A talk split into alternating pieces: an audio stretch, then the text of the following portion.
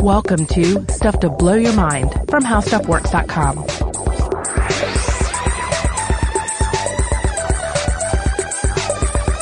Hey, welcome to Stuff to Blow Your Mind. My name is Robert Lamb. And I'm Joe McCormick. And Robert, not too long ago, we were talking about ticks. Oh, yes.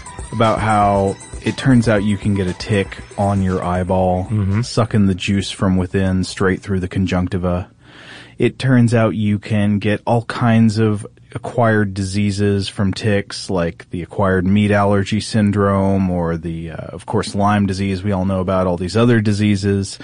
Of course, the woods are full of not just small animals that can hurt you, but in fact, if you want to go up to the northwest or somewhere like that, there might be bears that could be a threat to you.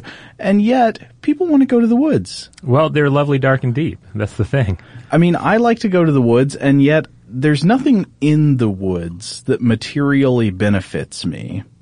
There's no food there. There's no like mating opportunity there. That's kind of an odd thing to say, but you know, there, there's no in a biological sense of the word, nothing there for me really, except an experience. And yet I seek that experience. I love going hiking in the woods. Yeah, I find the same situation with, with my family. We go to, out on these these little hikes, uh, you know, in the Atlanta area, and yeah, we're not we're not foraging for berries, Yeah. or, or mushrooms, or, or hunting small prey. We're just going out there and kind of breathing air, getting a little exercise, and um, yeah, I, I mean, you can you could break it down into those tangibles and say, well, I'm getting some fresh air, I'm getting some exercise, I'm you know. I'm occupying myself for the morning. I'm getting away from my phone or something like this. But, uh, but yeah, but in terms of these like evolved needs, these basic biological needs, they're not they're not necessarily being fulfilled. Yeah, the woods for some reason seem to give you pleasure. It's a thing you're seeking out, even though there's not a really direct, uh, there might be indirect explanations, but there's not a really direct explanation for why your body would be sending you there. Here's another question. Why do we like pets? Oh yeah, uh, I mean, this is a question uh, my wife and I ask a lot about our cat uh, because she's kind of a nightmare. But we so we always have these discussions where like Pets "Oh, are parasites. Yeah, they're she's living in our house, eating our food, uh, and and what does she give back? Like she's not she's not keeping mice out of our, our grain or Mm-hmm. anything. She's just laying around and, and frequently attacking my feet and sometimes barfing on the floor. but then, but we still love her for some reason. She still en, en, enriches our lives somehow. Our dog Charlie is an absolute parasite. He sometimes can be so annoying, but we love this dog. This dog, he, he brings me so much pleasure. I'm so happy to have this dog even when he's barking at me to take him on a walk while I'm trying to work on something or, uh, or just eating a bunch of food that we have to pay for. I mean, from a strict material point of view, there's not really a reason to want to have this thing in my house except that I love him. Yeah. Uh, and, and you know, and I bet a lot of people out there right now are thinking, well, I'm not a dog person. I'm not a cat person. I don't like to go into the woods. I would, I would invite you to expand these definitions because I, I feel like there are certainly individuals out there who really don't want to go into the, you know, the, the North Georgia wilderness, but they might be very attracted to say, uh, you know, the, the desert environments of, uh, of Arizona. Or to other national parks or to the beach or you know or to tropical islands. Like some so if, if your local outdoor environment doesn't call you if specific outdoor environments don't don't call to you then there have to be there are probably other natural world environments that that do ring your bell.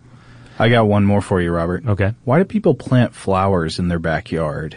yeah I mean, what maybe maybe you could say, okay, planting flowers in the front yard could be some kind of social thing where you're trying to demonstrate your, I don't know, wealth and leisure time or Mm-hmm. something like that.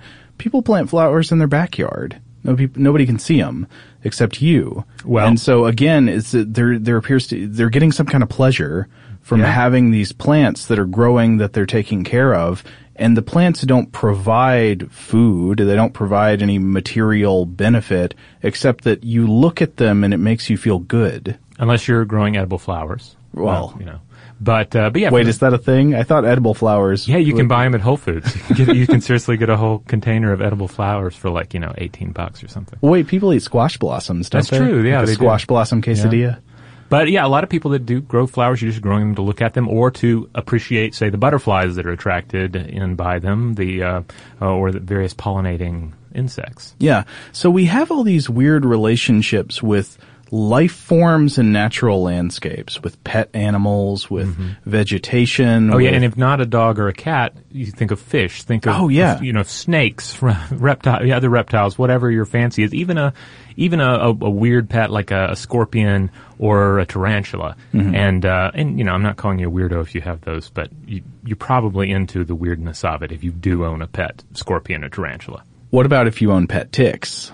Well, then you're probably what an um, a, uh, a a a partially mythological uh, Eastern warlord, right?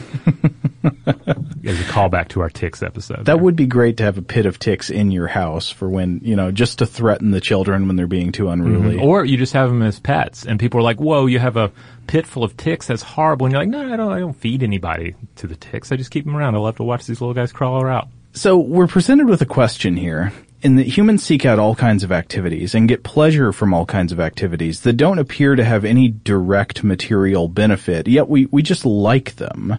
And so one reason for this could be that it's some kind of cultural thing that we you know we grow up being taught to like walking in the woods or to like looking at flowers and that's a possible answer Yeah. uh, but also many of these things seem very universal, like across different cultures, people have some kind of companion animal relationship or they enjoy certain natural landscapes, they enjoy being surrounded by certain types of plants. And so another way of looking at this, apart from just cultural learning, could be that there's some kind of biological instinct that connects us to other forms of life, even forms of life that aren't directly uh, benefiting us by, say, providing food Right. or providing shelter or something like that. And this brings us to the topic of today's episode, which is a hypothesis that's been around in biology and evolutionary psychology for a few decades now, known as the biophilia hypothesis. And this is mainly attributed to the work, there have been multiple people working in this field now, but it's mainly attributed to the work of the American biologist Edward O. Wilson, also known as E.O. Wilson. Now, Robert, you recently went to like the E.O. Wilson Center. Is this a place, uh, uh from his hometown? Um, it's definitely down from his uh, stomping grounds. Yeah, Okay. because uh, Ed, Edward O. Wilson is uh, was Al- Alabama born in 1929, and he grew up in various Florida and Alabama towns. Yeah. So uh, th- this is very much in his his stomping grounds. The Edward O. O. Wilson Center is in Freeport, Florida, and um, uh, I and my family visited it uh, earlier this month. Oh, yeah. Uh, and it's named in honor of Wilson, and it echoes his ideas and values. And, and he's he's been there. He's done. He's he's visited the, the center, so he's he's uh, he's very much a part of its its ethos. I guess you, guess you would say. So what's this place like? It's wonderful. So my family was vacationing at Grayton Beach, which is close to Destin, but if you need a broader idea of where it is, we're talking roughly halfway along the coast between uh, Pensacola and Panama City. Uh, and I know that at times, if, if one is visiting Florida, you're not a Floridian yourself, there's sometimes a hesitancy to um, to backtrack away from the beach too much. But there there are some. I mean, far from from just this one location, there's some wonderful outdoor uh, you know things to see in the state. So so don't be afraid to explore a bit. Uh, No, but- I, I know exactly what you're talking about. Some people really love the beach. I really love the swamp. yeah, one of my uh, favorite places that I've been to uh, a few times uh, now is uh, Wakulla Springs State Park in Florida. This is where you have this wonderful, deep natural spring. You have manatees coming in. This rich uh, um, estuary environment with protected uh, regions. Is this where you saw the leaping fish? Yes, when this we is did where the I jumping saw the fish. leaping fish. They were just leaping around like it was a Disney movie. It was fabulous. If you haven't caught that episode, that's from I guess a year or so ago. now. Yeah. Uh, but yeah, go back and check out our episode about jumping fish. That was a more interesting topic than I expected. Yeah, that one, and and at times deadly. Uh, I'll make sure we link to that one on the landing page for this episode at stufftoblowyourmind.com. But uh, the Edward O. Wilson Center, yeah, it's a it's a wonderful indoor outdoor educational center, and it really does an excellent job of relating biology to to young people. Uh, most of the the time during the course of the year, it's it's only open to um, school groups and whatnot. But uh, during the summer, uh, June and July, it's open to the public on Thursdays and Fridays. If you want to learn more about it, you can go to eowilsoncenter.org. Uh, but yeah, it's wonderful. There's a giant bird when you first walk in the door. There are giant animals to crawl on. There's a there's an observable bee colony, uh, honeybees that you can uh, check out and try and find the queen. So if it's the Edward Wilson Center, I would expect there to be ants there, right? There are ants. Yes, there's a huge display on ants. Uh, a giant ant that you can crawl on. Whoa! Yeah, it, so it's it's it's really wonderful stuff. I, I recommend going. Like Honey, I Shrunk the Kids scale. Yes. Well, so before we get into the biophilia hypothesis, we, I guess we should talk about Edward Wilson himself because one of the so uh, he's got this book from 1984, I believe, is from the 1980s, called Biophilia, where he first articulates this idea. Now he would explore it more in, in a later book. Um, but the, this book, Biophilia, is a is a book I've read, and it's a really enjoyable scientific memoir. A lot of what he talks about is uh, like his uh, research on ants and his field work in places like Suriname and Papua New Guinea. And so he weaves together these themes from his life and from his work in science and his thoughts about what the role of science in society is. The, the idea that ties this all together is this idea of biophilia our innate affiliation with or desire to focus on other living life forms in natural landscapes uh, or lifelike processes. Now, there's some ambiguity in there, and we can address that ambiguity later and any problems it might cause for this as a hypothesis. But he definitely has a personal way of expressing his feelings about this idea, right? It, very much connects back to stories throughout his life. Yeah. So it, it's important to note that yeah, Edward O. Wilson is he's the real deal here. He is Yeah. uh, he's he is a, a, an acclaimed scientist. Uh, specifically an entomologist, and he is a and he is a very accomplished author. Like he he officially retired in 1996, but he's just continued to write uh, books uh, like al- almost every year. I mean, his Yeah. bibliography is incredible. And his books are good. He's one of Yeah. those science writers who, who is actually a very, very good writer. He's expressive and poetic, but he also gets to the point. I, I, I think he's one of the better scientists slash science writers in America. Yeah, and then and he's also very relatable, uh, especially uh, when you see him, you know, in person or in a video or a TED talk. He's he's Alabama born. He's very folksy, and he he describes himself as being essentially still a child at heart, and he has that kind of enthusiasm for nature. So I mentioned he was born in 1929. An earlier uh, biographical detail that often comes up, and he attributes to being what sort of steered him into studying ants, is that he was seven years old and he blinded himself uh, in one eye during a fishing accident. Yeah, what he pulled up a fish and the fin got him right yeah, in the spiny fin, got him in the eye, and uh, blinded him. And so he, this led him to focus more, he says, on little things, things that he could actually get up, you know, get up close to with an eyeglass. So he turned to ants, entomology. This became his key area of research. He attended the University of Alabama and earned his bachelor's and master's in biology, and he identified fire ants as an invasive species and reported on the first U.S. colony of fire ants. That was while he was in college. Yeah, that was when right? he was in college. This is Yeah. you know, early days for him. Um, and, and this is, we were just talking about this before we went on the air here. There's a video on YouTube, uh, and it was, I believe it, it is aligned with the E.O. Wilson Center, but it, it starts off narrated by Harrison Ford, and then yeah. uh, and then Attenborough comes in and talks about how how how amazing Edward O. Wilson is. So this this video is weird for multiple reasons, and one of them is that you hear Harrison Ford trying to sound enthusiastic about something, Uh-huh. which I don't know if I've ever heard before. Yeah, You know, the most chronically bored and unenthusiastic actor in the history of cinema, and and we love him for it. Yeah. but he's he's talking about the greatness of the work of Edward Wilson, and he still kind of has that that laconic, sad, not very excited edge in his voice. Yeah, even though this is this is clearly like he's clearly passionate about it, like he Yeah. did this for a reason. Uh, but later on in the video, it, you're following Edward O. Wilson, like recent Edward O. Wilson, old Edward O. Wilson, Mm-hmm. wandering around in the Florida wilderness, coming up to. Uh, a, a, a fire ant colony. Mm-hmm. He reaches down with his bare hand, stirs them up, like scrapes the nest, and they all begin to swarm. And then he sticks his hand in the nest and lets them crawl in his hand and lets them begin to uh, uh, to, to, to attack his hand. Mm-hmm. And uh, and then he brushes them off. But it, it it really demonstrates his oh man his devotion to connecting with the natural world and his fascination with uh, with these insects. Well, it, it's almost deranged because yeah. he's he's like smiling gleefully as they're all stinging and attacking the back of his hand. He's got these hundreds of ants on his skin. Yeah. and he's like, each one of these bites is like a hot needle. But it, it just shows you how you know how fascinated he is with them. Like that he would have this really kind of a holy moment. Like I kept thinking of uh, Saint Francis with the animals. Only instead of touching a you know petting a a, a, a lamb, Right. he's petting fire ants. if lambs could sting, Yes. so, um, Edward O. Wilson, uh, so he moved uh, on to Harvard in 1955 and he joined the faculty there. And again, he retired in 1996, uh, but, but he remains uh, on as a, an honorary uh, curator in entomology. And he's during the course of his career, again, he's written numerous books. He's received more awards than we can list in this podcast, including the Pulitzer Prize, which he, I believe, received at least twice.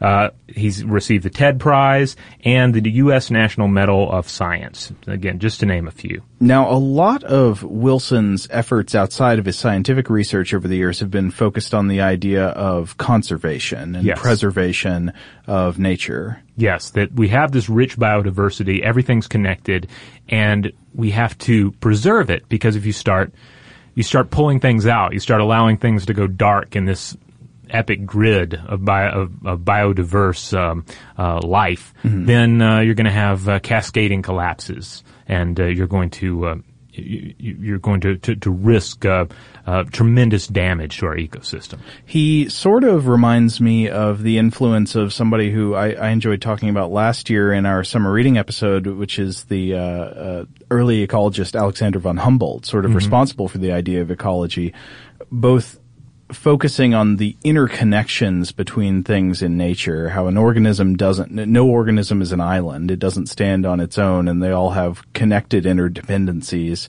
And it, we, we, we threaten natural life forms at our own peril. And I think he frames this in two ways. He says, you know, uh, d- destroying natural habitats and destroying organisms that may in fact be some kind of keystone species in a natural ecology that threatens us materially, like these can have negative effects on our health. It can lead to the spread of new diseases. It can make resources harder to get. It can cause all kinds of problems for us materially.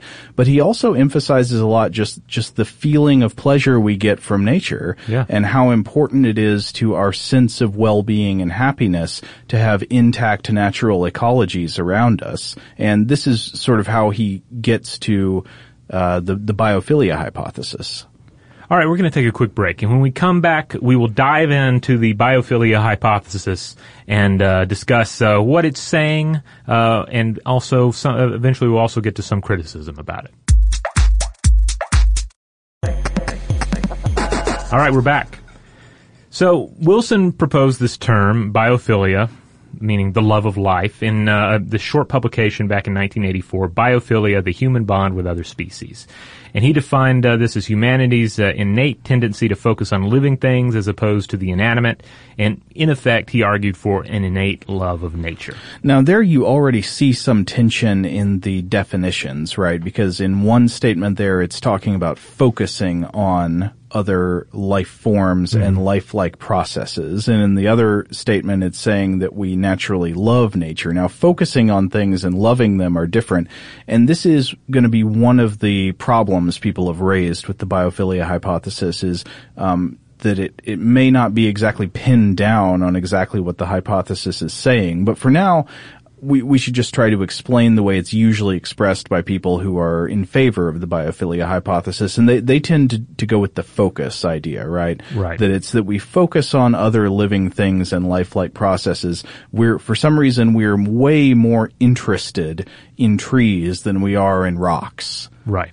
Now, I should also add that the term biophilia itself was used earlier in the 1960s by the German social psychologist Erich Fromm uh, to denote uh, a psychological orientation toward nature.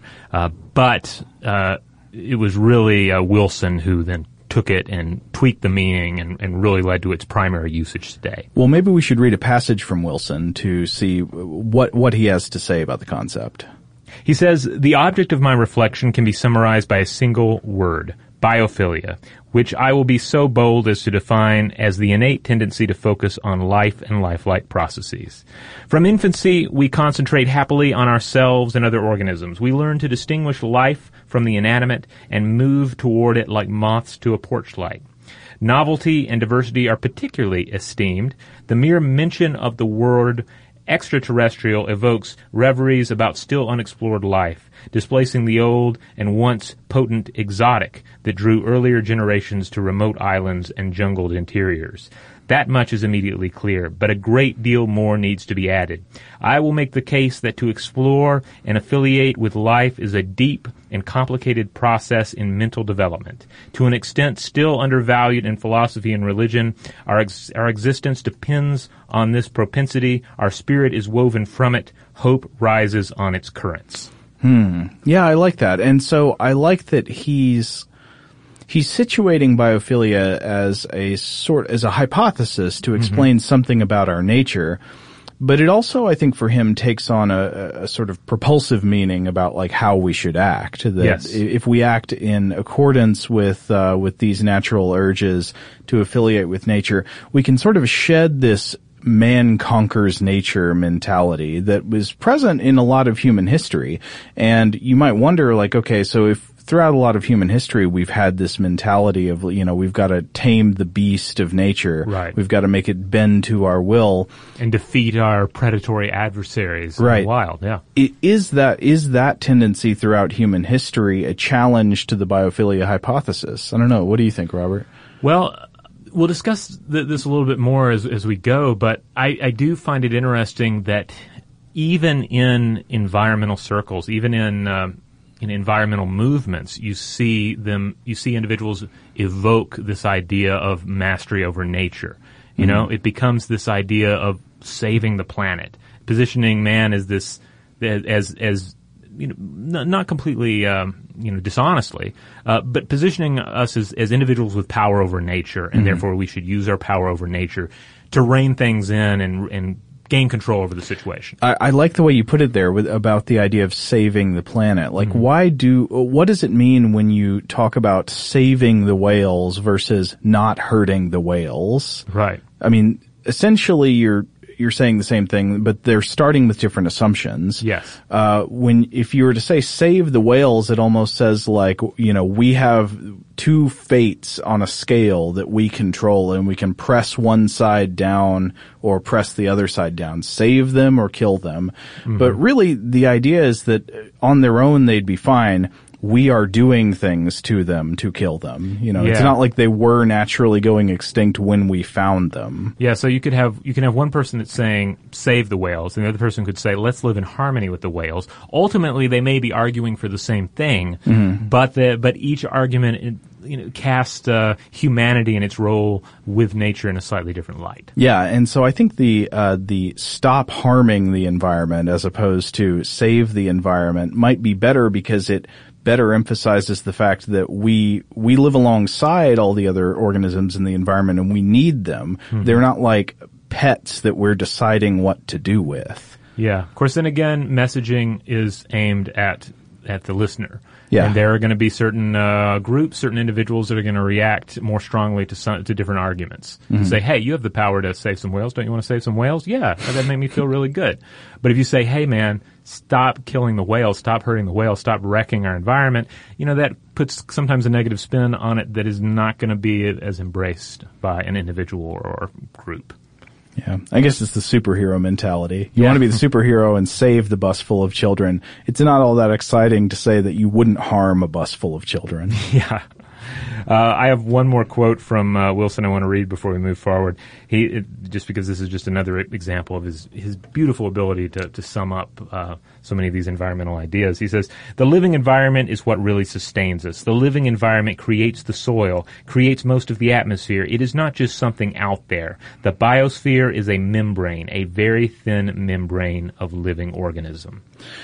Now, it's important to point out that as a scientific hypothesis, if biophilia has anything to say, it should have something to say, meaning that it shouldn't just be, you know, people love nature, right? Because we, that's sort of obvious. Uh, People do generally tend to love nature in one way or another. Even if you're not really an outdoors person, you probably have some kind of preference for natural shapes, for plant environments, for things like that over dead, dry, uninhabited landscapes. I mean, think about, picture the surface of the moon or Mars or something like that. Does that look like a place you want to live? No. but at the same time, it is, it is an environment, right? I mean, we were just talking about Arabia Mountain yesterday, which is a local uh, hiking area in the Atlanta area. And we were saying, oh, it's great. It's like walking on another planet. It's like being on the moon. Yeah, it's cool for a couple hours. It's Yeah. it's not a place that I would want to live, I think, because well, even though there are some plants on it, the mm-hmm. thing about Arabia Mountain is it's placed near Atlanta where it's this this outcropping of mostly bald stone mm-hmm. that has no soil, it has no plants. There are a few little groves on it that have trees and bushes growing up out of them, but mostly it's just bare rock. And while I'm there, it's cool, but it's cool for exactly the reason that it's not a place I'd want to stay. Does Yeah. that make sense? But how do you feel about the desert? I like the desert, but the desert's full of life. Yeah. I don't know how I'd feel about, well, the desert I've been to, I mean, uh, like I've been to the Chihuahua desert mm-hmm. and it's full of life. It's fascinating. And the, the life in the desert, when you come to like a place where there's a river flowing through a desert and there's green radiating out away from it, the life you see becomes all the more precious because of how scarce the greenery and things are uh, in in other places around. Now, a place that's just pure sand dunes with no life forms at all. I don't know. That's cool to look out for a few minutes, but I don't know if I'd want to stay there. Yeah. Okay. Uh, I, yeah, I, I guess it's going to vary from, from person to person. But uh, I, I would love to hear from anyone out there who's listening who's like, yes, uh, build me a cabin in a sa- on, out on the sand dunes, and I'll be happy. uh, you might have might be able to put a, a you know make, make a stronger argument for it. Now, to your point about this being a hypothesis too, and about it being scientific, uh, scientifically grounded, is that on one hand, yes, uh, biophilia in, involves a, a, an ethos and uh, and a lot of just commentary on what it is to be human and the human experience. But then there is also the the idea that there's at least in part a genetic link involved. That this is something that is going to go deeper than just. Uh, uh, you know how we're nurtured, but it's going to get down to our core biological nature. Yeah, this would make it biologically testable. It'd say Yes. it's so- that our uh, tendency to affiliate with nature or tendency to focus on life and lifelike processes is somehow determined by our genes, or at least it's primed by our genes. You Yes. know, uh, gene primed learning is a thing that they often emphasize. So that should, in theory, be testable in some way if if you're clear enough about what it is you're looking for. So maybe we should talk about some of the commonly cited evidence by biophilia theorists. What, what do they say are good reasons to think that we have this innate, in, uh, inherited tendency to affiliate with other life forms? All right. Well, here's some of the uh, so here's some of the anecdotal evidence. All right. Um, so first of all, universal appreciation for nature across human cultures. Now we've already touched on this a little bit, but uh, it's just the idea that no matter where you go, there's going to be nature and natural elements wrapped up in that culture. And uh, one example that I really like is people in very different cultures all over the world tend to like a particular kind of landscape. A landscape that just uh, happens to be similar to the uh, Pleistocene savannas uh, that we evolved uh, to thrive in. The ideal savanna. Yeah, and this is related to a concept known in evolutionary psychology as the environment of evolutionary adaptedness, or the EEA, which is basically the idea that animals tend to be adapted not to live anywhere on Earth, but for a particular landscape or type of environment that shaped their genes. And if that's the case, you've sort of like put your chips down on being the kind of organism that thrives in this kind of place. And as such, you should have some kind of mechanisms in your brain that tell you seek out that kind of place where you play best. Yes. Now, this I love this uh, this this theory uh, and this idea about art though because if you spend any time in museums you run across landscapes and sometimes I'm not I'm not too much of a landscape guy I tend to to walk by a lot of them unless there's something really cool going on such as uh, we were just in the last episode talking about, or one of our previous episodes talking about uh, landscape with the fall of Icarus. Oh, yeah. uh, by uh, uh, was it Bosch or Bruegel? I can't remember. Bruegel, yeah. Bruegel, and uh, yeah. So you have one detail of a falling mythological figure, uh, but then also just a, a, a natural landscape with human activity and, and nature going on. So when you do, when you look at a, a lot of the these these works of uh, landscape art, you find open spaces of low grasses interspersed with uh, copses of trees. Okay. The trees tend to fork near the ground, which is to say, uh, if they're, tree- they're trees you could scramble up into if you needed to get away from something. Okay. Uh, there's water close by or in the distance, so you don't feel like you're going to uh, necessarily uh, dry up, or uh, you know, or, or, you'd be able to take a swim if you got overheated. Or there's there are indications of animal life, maybe birds in the distance, as well as diverse greenery. And finally, uh, get this, a path or a road, perhaps a riverbank or a shoreline that extends into the distance, almost inviting you to follow it.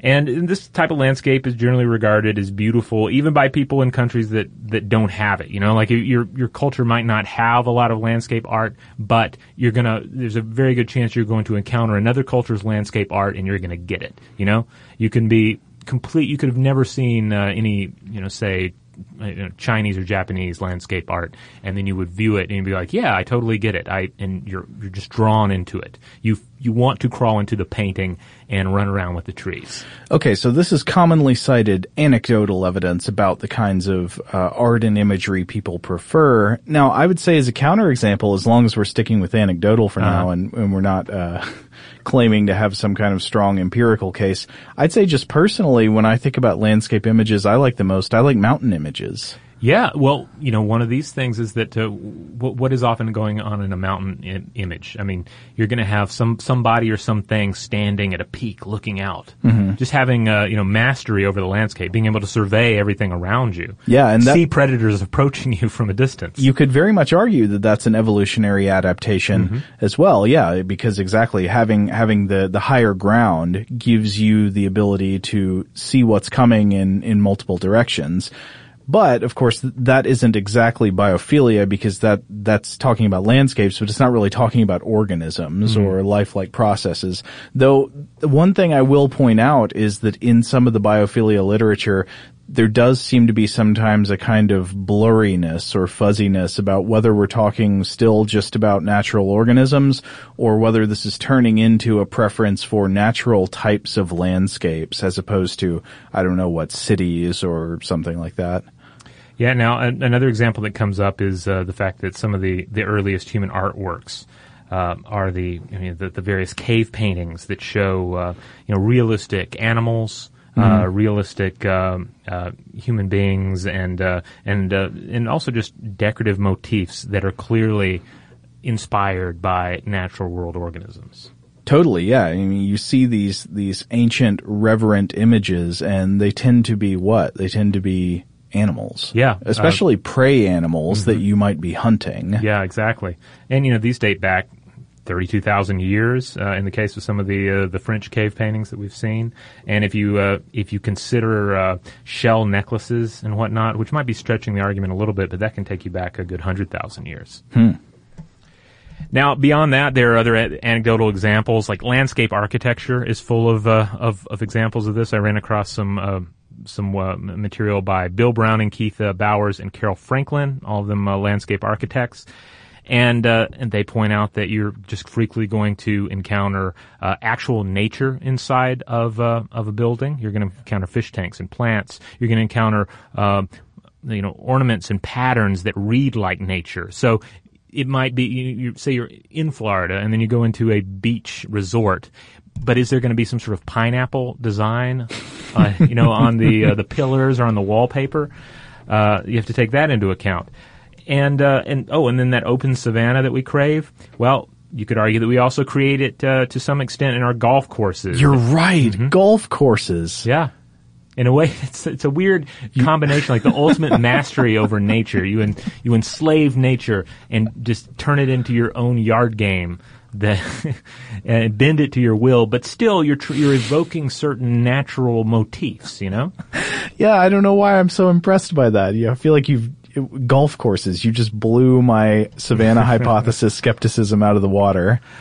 And uh, it, I mean, it does go to show that the idea of biophilia, you, there's like overt biophilia, and then biophilia in ways that you didn't even realize you were you were you know employing it. Uh, like another example of that is the symbolic use of uh, nature in human language. Oh yeah, all our metaphors are nature metaphors. Yeah. You know, a lot of a, a lot of them are very overt. You know, blind as a bat, wise as an owl, pretty as a peacock, uh, crazy as a rat, as an outhouse rat. Um, Whoa, whoa, what? oh yeah, I Is that love- a real expression? Yeah, Did you cra- just make that there's up? crazy as an outhouse rat, and then there's crazy as a rat in a coffee can. I love a good crazy rat um, uh, analogy there. But um, How, how about a bull in a china shop? a bull in a china shop's good too. Of course, china shops are not very, uh, very much part of our evolutionary adapted landscape, but No, but but, but, but the bull is. the bull, the bull, and various other animals as a way to evoke uh, personality. You know? Yeah. And the thing is, these are these are just the, some of the obvious ones, but it gets a lot more elegant to the point that you're not always aware that you're invoking animal imagery in your language, but it's there. Mm-hmm. Oh, and then, I mean, we could go on for, forever here about uh, about spiritual reverence uh, for nature across cultures. Totally. Yeah, think of all the sacred places in global myth, from Edenic gardens to sacred mountains to primordial oceans, uh, like we discussed in our uh, recent episode about creating a universe. Yeah, I agree with that, though yet again there we're somewhat blurring the original definition. If the hypothesis is supposed to be about organisms, wait a minute, are we talking about landscapes or just organisms? Well, let's talk about organisms. Let's look at all those gods and demigods that we have uh, rolling about.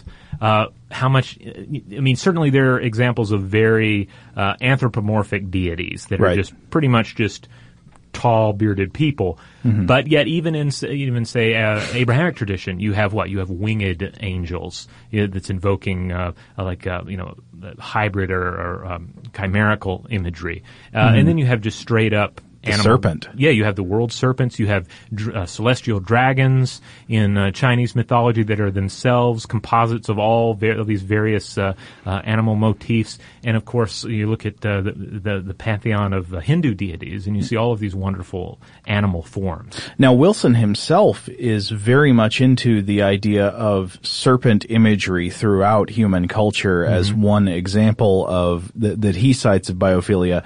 But this goes into Wilson's broader definition of biophilia because as some people employ the term, they think that it just means like love of other organisms or love of nature. Wilson goes with that focus on that our attention is naturally drawn to and stuck on other organisms, especially organisms that have some kind of evolutionary relevance for us. And one of the examples is the widespread biophobia of snakes. So for mm-hmm. Wilson, biophobia is actually a subset of biophilia. We've got this relationship with other Yes. organisms.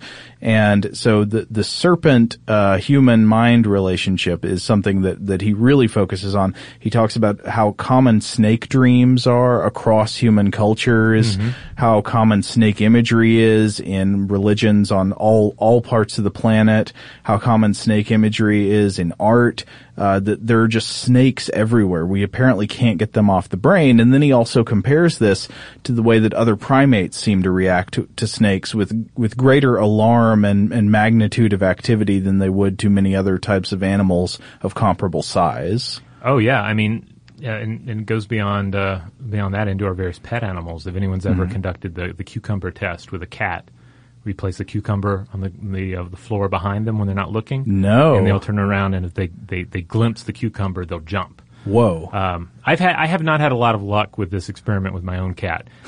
Granted, How many times you tried? only when I'm holding a cucumber in the kitchen and I look down and see the cat facing the other way. So you know, Maybe you need longer cucumbers. yeah, or just more.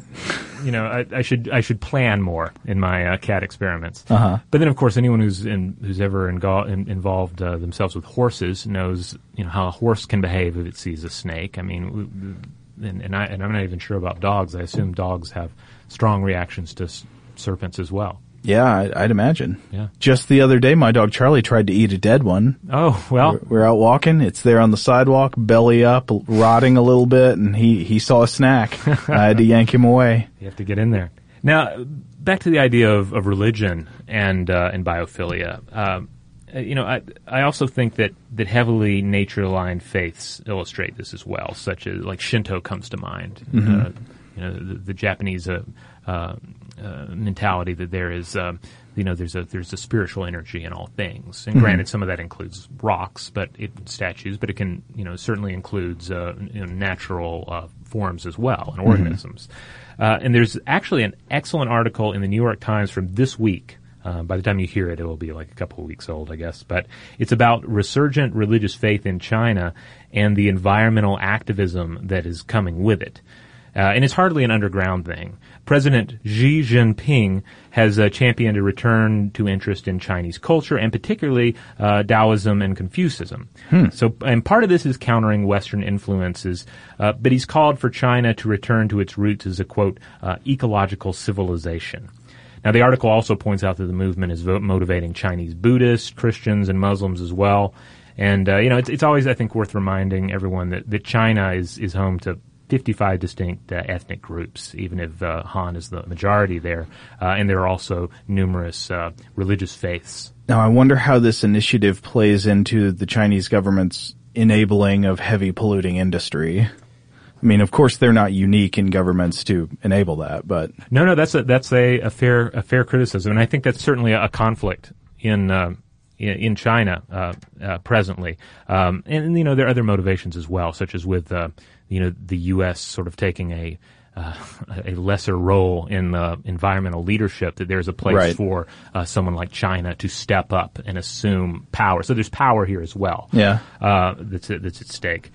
But as the this article by uh, Javier uh, C. Hernandez points out, there's there's more of an emphasis in these resulting environmental movements on living in harmony with nature rather than what is perceived as a Western take on saving the earth. To come back to the distinction we were talking about earlier. so it's don't kill the whales, not save the whales. Right. Yeah. And I think this is interesting in light of biophilia because I, I think it's very in keeping with the message of, of stewardship, understanding biodiversity, but at the same time, we see that, that very savior message, uh, you know, invoked in materials promoting Edward Wilson and biophilia. That, like, that Harrison Ford video we were talking about, he describes it, uh, quote, as an epic battle to save our planet. And it will involve swords and magic staves. yes. And then, you know, there some people will actually bring uh, technology into this argument as well. Wilson himself said that the more we understand organisms through science, the closer we become to them. Uh, and while technology can arguably distance ourselves from nature as well, it can bring us closer. Uh, molecular biology and genetic engineering, for example, bring us closer to nature, gives us a greater understanding. And you can even argue that the search for extraterrestrial life, too, is a biophilic endeavor. Oh, I mean, the SETI is almost a perfect example of biophilia if there is any merit to the idea because like there are millions of planets out there mm-hmm. That we could be interested in and what are we interested in? We're interested in the ones that have life on them. Right. now that could you could say that there there's just sort of like a cognitively recognized self-preservation instinct right? Mm-hmm. That we we say okay if there's another planet with life on it out there it could be a threat to us could help us so that w- that we have motivations based in our cognitive capacities to understand that life has this this value out there. But that's not the only kind of life we're interested in. People have been looking for microbes in the soil of Mars for decades now Yeah. you know, we scoop up the soil of Mars and we want to see things alive in it. Why do we care so much about that? I mean, and that's not just scientists who care. I understand why scientists care because it's part of their life's work, but the average person really does care usually whether there's life on Mars. That's an interesting question to them. Why? Yeah. Well, because the answer ends up saying, I mean, it ends up saying something about ourselves and about life itself, you know? Mm-hmm. Uh, But, but also I think just because life is interesting. yeah. the the presence of life somewhere makes that place so much more fascinating than an otherwise dead rock covered in loose soil and, and stones. This makes me want to see more, uh, sort of darkly, uh, Edward uh, Wilson type characters in some of our sci-fi horror. You know, someone who's going to really just reach out and touch the xenomorphs and love them. I guess we do see characters like that in the various alien films. Uh, Brad Dourif comes to mind in uh, Alien Resurrection. I can't speak any anything positive about Alien Resurrection. Let's move on. All right. Well, let's move on to D. Let's take uh, one more quick break. And when we come back, we'll get into measurable bio- biological evidence for biophilia as well as some evidence against it. All right, we're back. So so far we've been talking uh, w- not super rigorously about Right. science. We've been talking about general anecdotal observations about people's behavior, about culture, about our own feelings, Mm-hmm. and, and that's fine. But that's not going to prove a scientific hypothesis and make it a workable theory. Right. And and Edward O. o. Wilson has has been pretty clear throughout his career with this that like th- there's not strong evidence for it. That there, th- I think he more recently said, yeah, there's stronger evidence for it, but he's not. He realizes that the the evidence is not there yet. Yeah. A lot of more research is required. But uh, some of the uh, the measurable uh, evidence that's out there, uh, we've already touched on this a little bit, but measurable uh, physiological responses in humans that are exposed to sometimes just images of snakes or spiders. Right. There has been actual empirical research on this and, Mm-hmm. and it's comparing our responses as humans to the responses, especially of other primates to say like, is there some inherited, uh, genetic component to our reactions to these animals that's not just culturally learned? Yes. That in a way there's just like there's there's awareness. There's an important like sub cognitive awareness, you know? And to go back to the, the idea of biophobia, this would be a biophobia that Wilson would include underneath his definition of biophilia. It would be a natural focus or attention that we give to certain types of organisms. Right. Now another big area, and this is this is certainly an area where there have been a number of uh, of studies over the years, and we could easily do a whole episode on it. But the importance of sunlight on mood and productivity. Hmm. Now, how would that? uh, Because obviously, the sunlight is not like an organism. So, Right, but it's it's. I, I, I believe the argument is that you're getting into the idea that like being being outdoors, being in nature, Hmm. there are there are aspects of nature that yes aren't directly aligned with organisms, uh, but are but is responsible for organisms that we're going to have this innate connection with. So this is expanding the definition, and I have seen this done in mm-hmm. some people who talk about the subject, expanding the definition to say that it's not just the desire to affiliate with organisms, but with natural environments. Right. Like when people talk about how it's people want to seek out water, you know, mm-hmm. being by the water or Yeah. something like that, and that's you know not necessarily being by a pool, but being by a natural river or lake or something like that. Uh, th- that could be, yeah, I, I guess that could be a peripheral or related type of idea. Now, another area of measurable uh, uh, effect here uh, ties in with a 1984 study by uh, Roger Ulrich, which found that patients recovering from surgery uh, actually recovered uh, much more effectively if they were viewing trees and shrubs, as opposed to those that would just had a view out their window of a brick wall.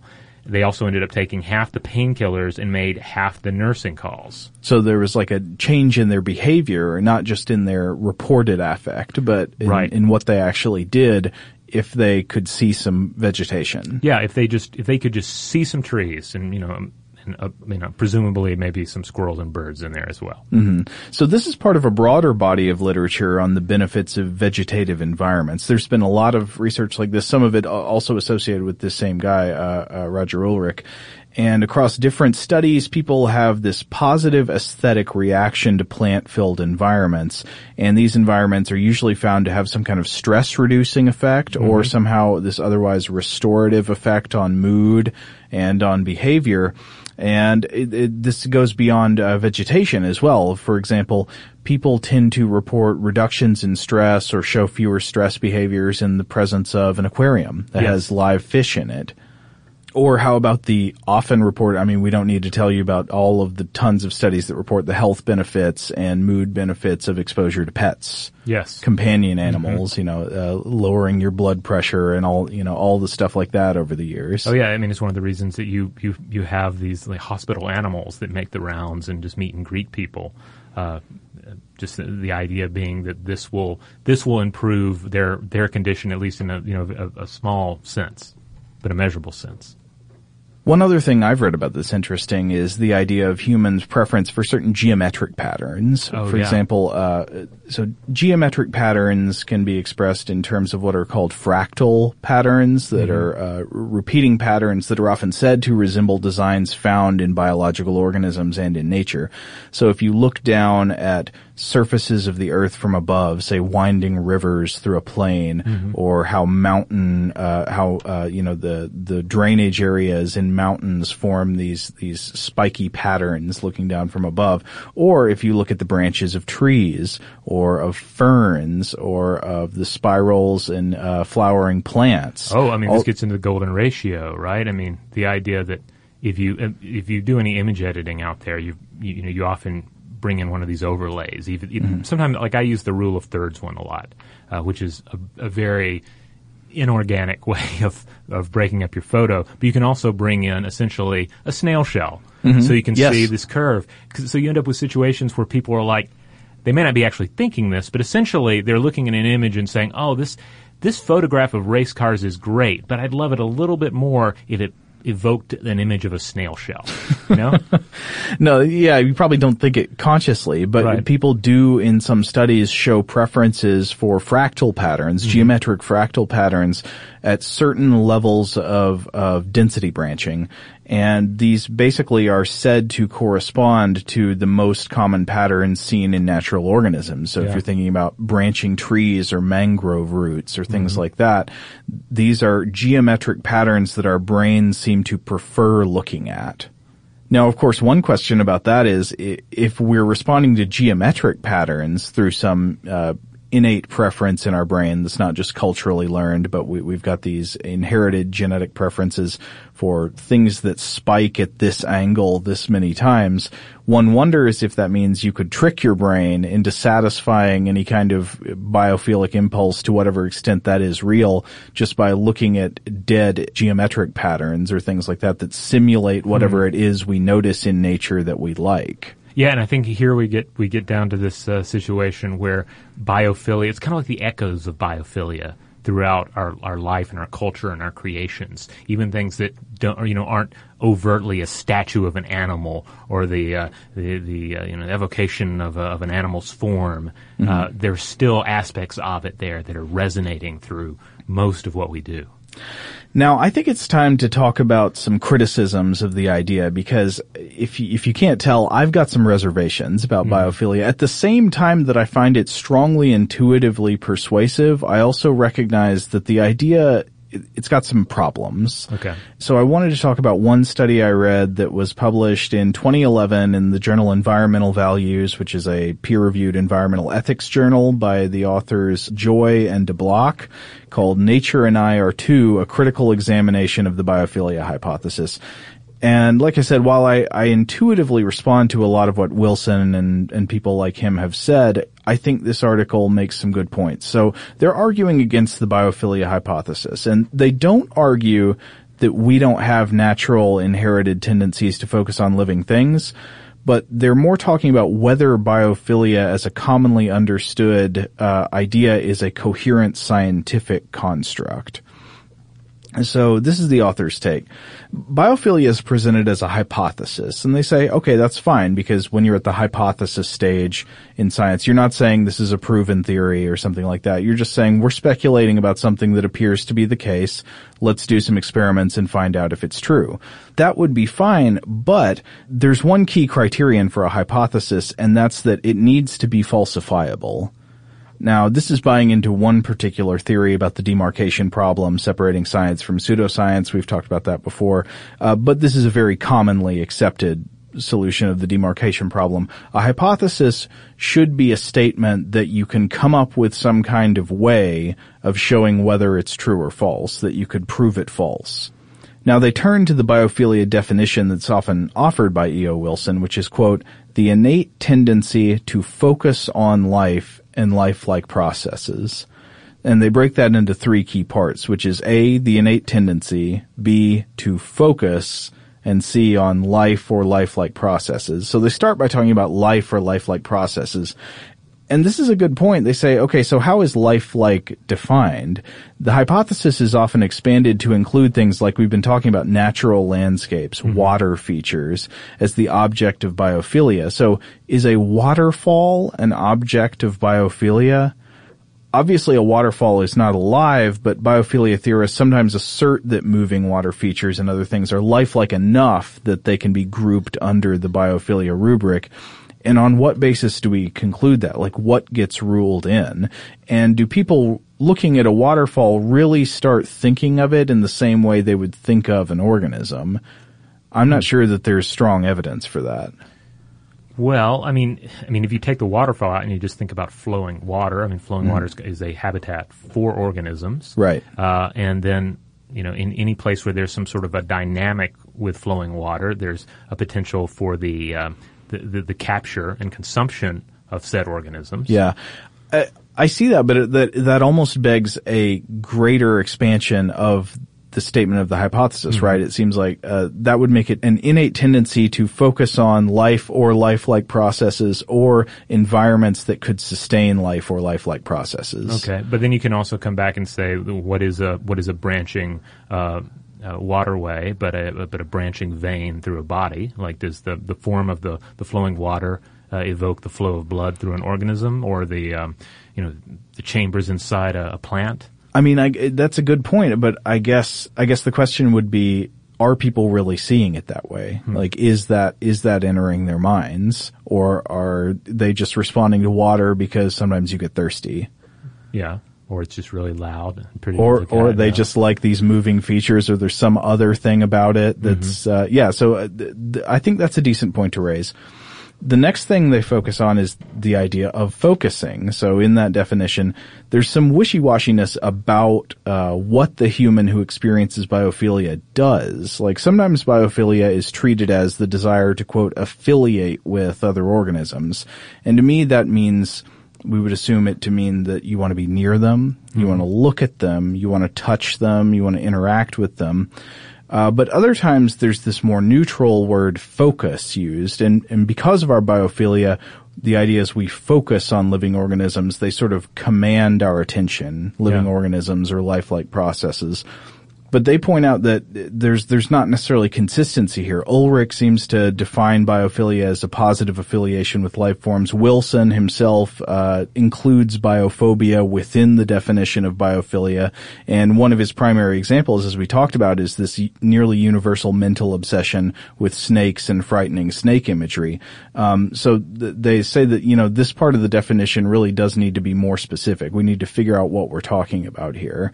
Is it just what we like, or is it what gets our attention, or wh- what is going on? Well, and this raises questions too. I mean, it makes me think about uh, about deer hunters, you know, which I imagine you can relate to, having grown up uh, uh, in the South and in, in Tennessee. Yeah, I was not a deer hunter myself, but No, I. I have known many. Yeah, and there's a.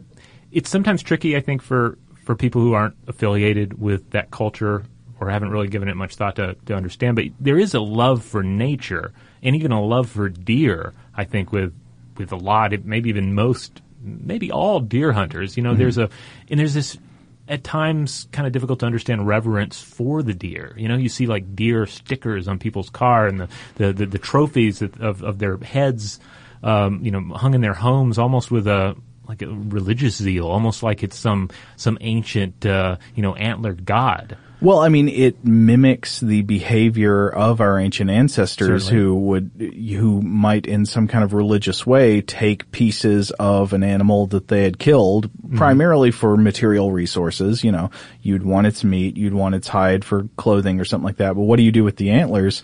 They become some kind of religious artifact. Yeah, You- or tools. Yeah. Yeah.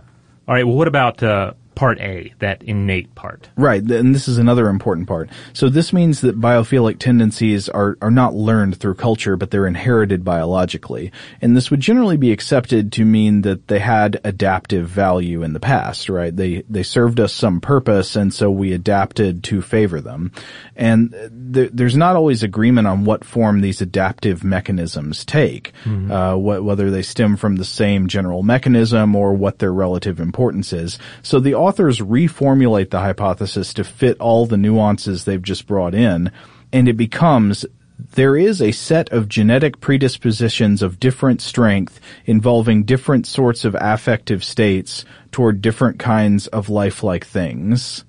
you can see the problem here, right? Th- Yeah. This, this is becoming so broad as to accommodate almost anything, and it becomes really hard to falsify since there's just so much wiggle room in that in that definition of the proposition. And it creeps more towards just a pure ethos or you know philosophy as opposed to something you can scientifically test for. Right. Uh, now, to be fair to the biophilia theorists, the authors point out that this could be a sort of unreasonably broad definition uh, that's an artifact of the fact that they're trying to synthesize the work of different researchers working within the biophilia framework, and that it's possible for one individual scientist maybe to have a tighter, sturdier, more testable version of the hypothesis, though the authors don't really seem to favor any of the particular ones they've come across. But if so, I think what they're thinking needs to happen is that biophilia theorists should identify the leaner, more specific hypothesis and unify their experiments underneath it.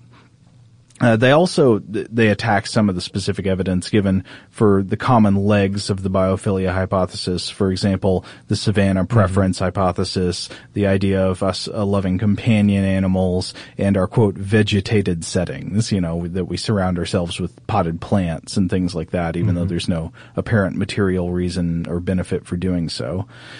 And whether or not these criticisms of the lines of supporting evidence are correct, I'm somewhat persuaded by their criticism of the biophilia framework definition. Uh, and at the same time, I still feel persuaded by something about the general idea. Um, like I I do feel this urge to connect with nature in some sense. And in the same way I was talking about Mars, obviously I think life commands our attention in a way that non-living matter really does not seem to uh, even if it's not of immediate relevance to our survival or something like that. But I don't know. Maybe this could be culturally learned. I'm open to that possibility. So I, I'm somewhere in the middle on biophilia. I find it intuitively persuasive, but I also recognize that there could be a lot of problems with how it's framed as a scientific proposition, and maybe it needs to be narrowed down and made more specific and more falsifiable. Yeah, um, on, a, on a rational um, level, I'm, I'm, I'm, I think I'm right there with you. But then if I if I look at it more emotionally, you know, and uh, and you know, philosophically, I guess I, I tend to to side with biophilia, uh, especially since I my, my son is so biophilic. You know, he's just he loves animals so much. Uh, like he's not interested in, in cars or trucks or superheroes, but it's just it's just animals. He wants to draw animals. He wants to his the toys he has are generally animal related. He Yeah. wants to see animals, and and I, I do pick that apart. Uh, I, I think, well, how much of this is you know something that we have have nurtured in him? How much of of this is just you know ha- has to do with his you know with with, with nature itself and something out of our hands? Um, yeah, like where does it come from? Is it is it biophilic in just a, a mere like learnable sense, or is it something deeper, something that that does have uh, an origin in his genes?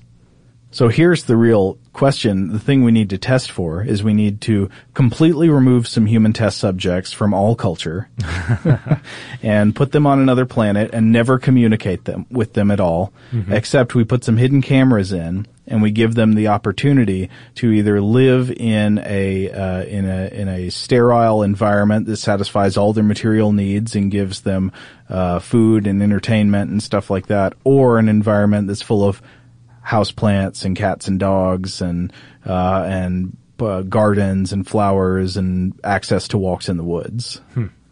If they would go for the latter, it does raise the question: Why do they want that? Huh. What what is telling them to do that instead of just go to the place that meets all their material needs? Huh.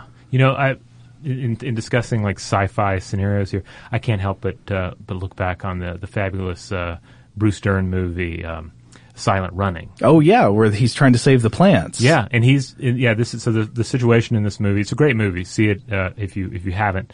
Uh, but Bruce Dern basically plays like the the last biophilic human in our civilization. Like the, the forests of Earth are gone, and they're only maintained within these giant biospheres aboard uh, a, a series of. Uh, they're not space; they're spaceships, but they're kind of just in orbit and uh, and then the, the the ruling comes up, the orders come up that they need to jettison and detonate all of the forests. Bruce Dern's character goes rogue and uh, and you know takes off towards Saturn, with the, the last forests of Earth. It's the adult version of the Lorax. Yes, it is. He It speaks is. for the trees. Yeah. Um, but yeah, it, it, it, it, in that case, like he is the, that, that's a, a vision of a humanity that has lost its biophilia, that has drifted Yeah. so far from it that they no longer feel any, any attachment and they no longer recognize the value of the natural world. Concrete, plastic, and steel environments are good enough. Yeah. Yeah, like cubes of food as opposed to the stuff that Bruce Dern's character is growing. I mean, that's part of my intuition. I just can't see us ever being cool with that. I, I just Yeah. can't. But you know, maybe uh, it's hard to it's hard to do an experiment to really test that. But uh, maybe somebody will come up with a good way. I so my my outlook on biophilia now is I recognize there are problems with the framework, but but I think it could be salvaged. I think people could come up with a with a leaner, more falsifiable version of the hypothesis and test the dickens out of it. All right. Well, there you have it. Biophilia. Uh, hopefully, we provided uh, a nice introduction uh, to this if you weren't familiar with it, uh, and, uh, and and if you were familiar with it, we uh, we helped remind you about some of the, I think some of the important tenets of it. You know, it, certainly some of the potential problems with it, but also uh, I think the overall positive message of biophilia uh, as a you know biodiversity focused. Um, uh, view of, of humans, uh, humanity's interaction with nature. Now take your dog out in the woods and get some ticks. Yeah, yeah, yeah. Get out there. All right. Hey, if you want to uh, check out more episodes of Stuff to Blow Your Mind, uh, head on over to stufftoblowyourmind.com. That's the mothership where you will find uh, all of our podcasts attached in uh, wonderful biospheres, uh, and you can uh, you can listen to everything back to the very beginning. You can check out blog post videos uh, as well as links out to our various social media accounts such as Facebook, Twitter, Instagram, Tumblr, and who knows what else.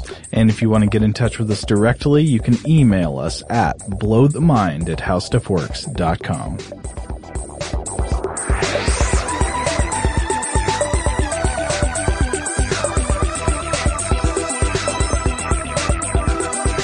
For more on this and thousands of other topics, visit howstuffworks.com.